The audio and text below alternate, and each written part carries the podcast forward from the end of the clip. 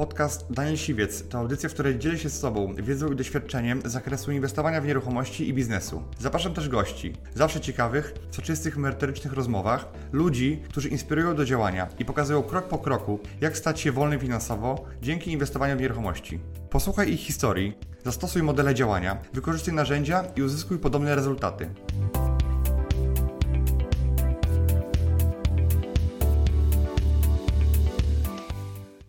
Wiele osób pyta mnie, e, Daniel, ale nie wszystko było takie gładkie pewnie, albo nie było e, Twoich biznesów bez jakichś problemów.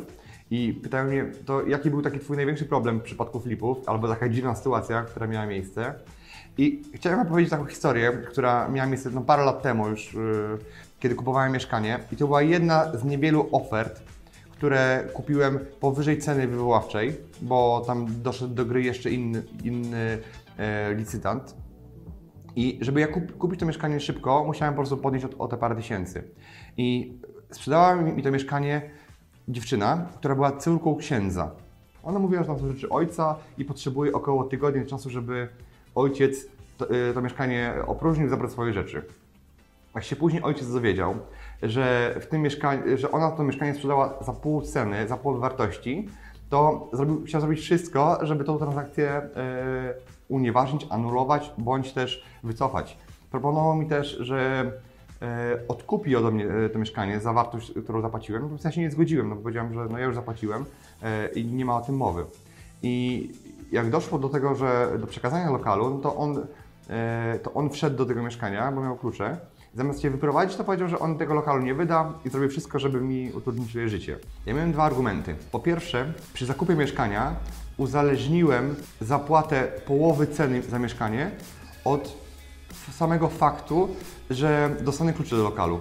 Biorąc pod uwagę, że, że dziewczynie trzeba było szybko pieniędzy i w lokalu, który miał paręnaście metrów, w mieszkaniu, które miało 19 metrów, było zameldowane 7 osób.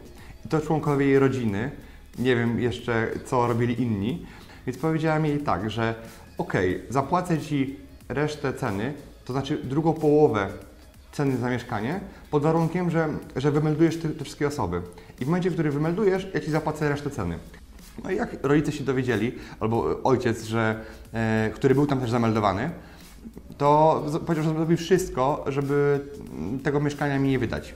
I ja kupowałem to, zdawałem sobie z tego sprawę, że tam są oni zameldowani, natomiast wiedziałem, że lokal jest pusty co się później okazało błędem. Ten oto ksiądz tutaj wszedł do tego mieszkania i jak ja do niego poszedłem zapytać się, e, ile jeszcze czasu potrzebuje na to, żeby, żeby mi ten lokal przekazać, czy dać mi tydzień, czy dwa, on powiedział, że jest tu zameldowany, do tego tu będzie siedział.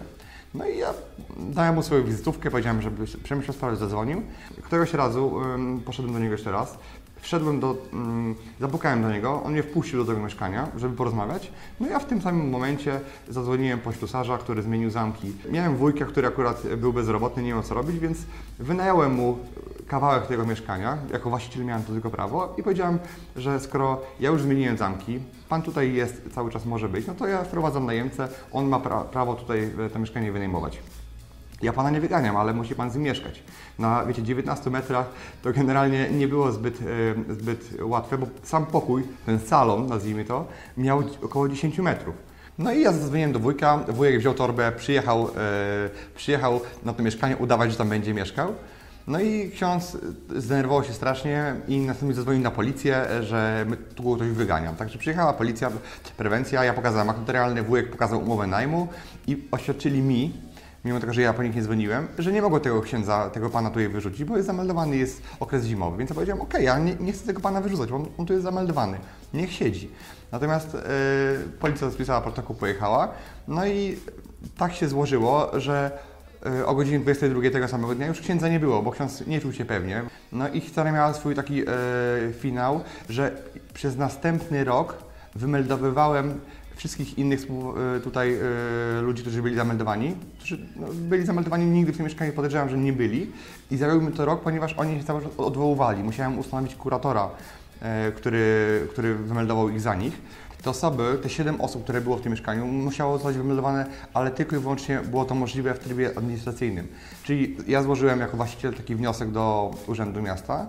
Przy, przyszedł dzielnicowy, zapytał sąsiadów, czy te osoby tutaj mieszkają, przebywają. No i na tej podstawie e, organ wydał decyzję o tym, żeby te osoby wymeldować. Ja jak kupowałem to mieszkanie, to byłem w pełni świadomy tego, że te osoby są zameldowane, dlatego uzależniłem płatność połowy kwoty za mieszkanie od tego, czy ktoś mi dostarczy to zaświadczenie. Natomiast Wy jak kupujecie, to musicie po prostu sprawdzić i najlepszym sposobem na sprawdzenie jest poproszenie, żeby właściciel y, wylegitymował się dokumentem, który stwierdza, że w danym lokalu nikt nie jest zameldowany. Ja zdecydowałem się na zakup tego mieszkania ze względu na to, że ono było tak tanie, e, a poza tym zapłaciłem za nią tylko 1 czwartą wa- wartości. Ja to mieszkanie kupiłem za 60 kilka tysięcy, a ono w dniu zakupu było warte przynajmniej 120. To była jedna, jedyna sytuacja, w której ja miałem jakikolwiek problem z tym, żeby ktoś mi przekazał lokal. Dzisiaj mam już dużo więcej zapisów, które są taką tajną bronią flipera, które zabezpieczają to, że w żadnym wypadku nie opłaca się nie przekazywać fliperowi mieszkania, bo to po prostu później mm, byłego właściciela bardzo dużo kosztuje.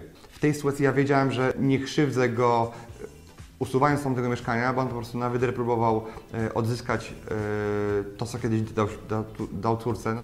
I mimo tego, że wpadłem w tarapaty kupując to mieszkanie, czyli miałem problem z tym, z tym księdzem i e, były takie momenty, że już na- naprawdę nie chciało mi się z nim użerać, bo ja wolę ludziom pomagać, to mimo wszystko uważam, że ta córka potrzebowała tych pieniędzy tu i teraz i dając jej połowę ceny, na którą się zgodziła, to pomogłem jej, e, a tylko i wyłącznie przez swoje skomplikowane relacje rodzinne musiała czekać rok czasu na uzyskanie reszty. Dziękuję Ci, że wysłuchałeś do końca. Jeśli ten podcast był dla Ciebie interesujący, zapraszam do słuchania kolejnych odcinków. A jeśli chcesz jako pierwszy otrzymywać powiadomienia o nowych odcinkach, subskrybuj mój podcast.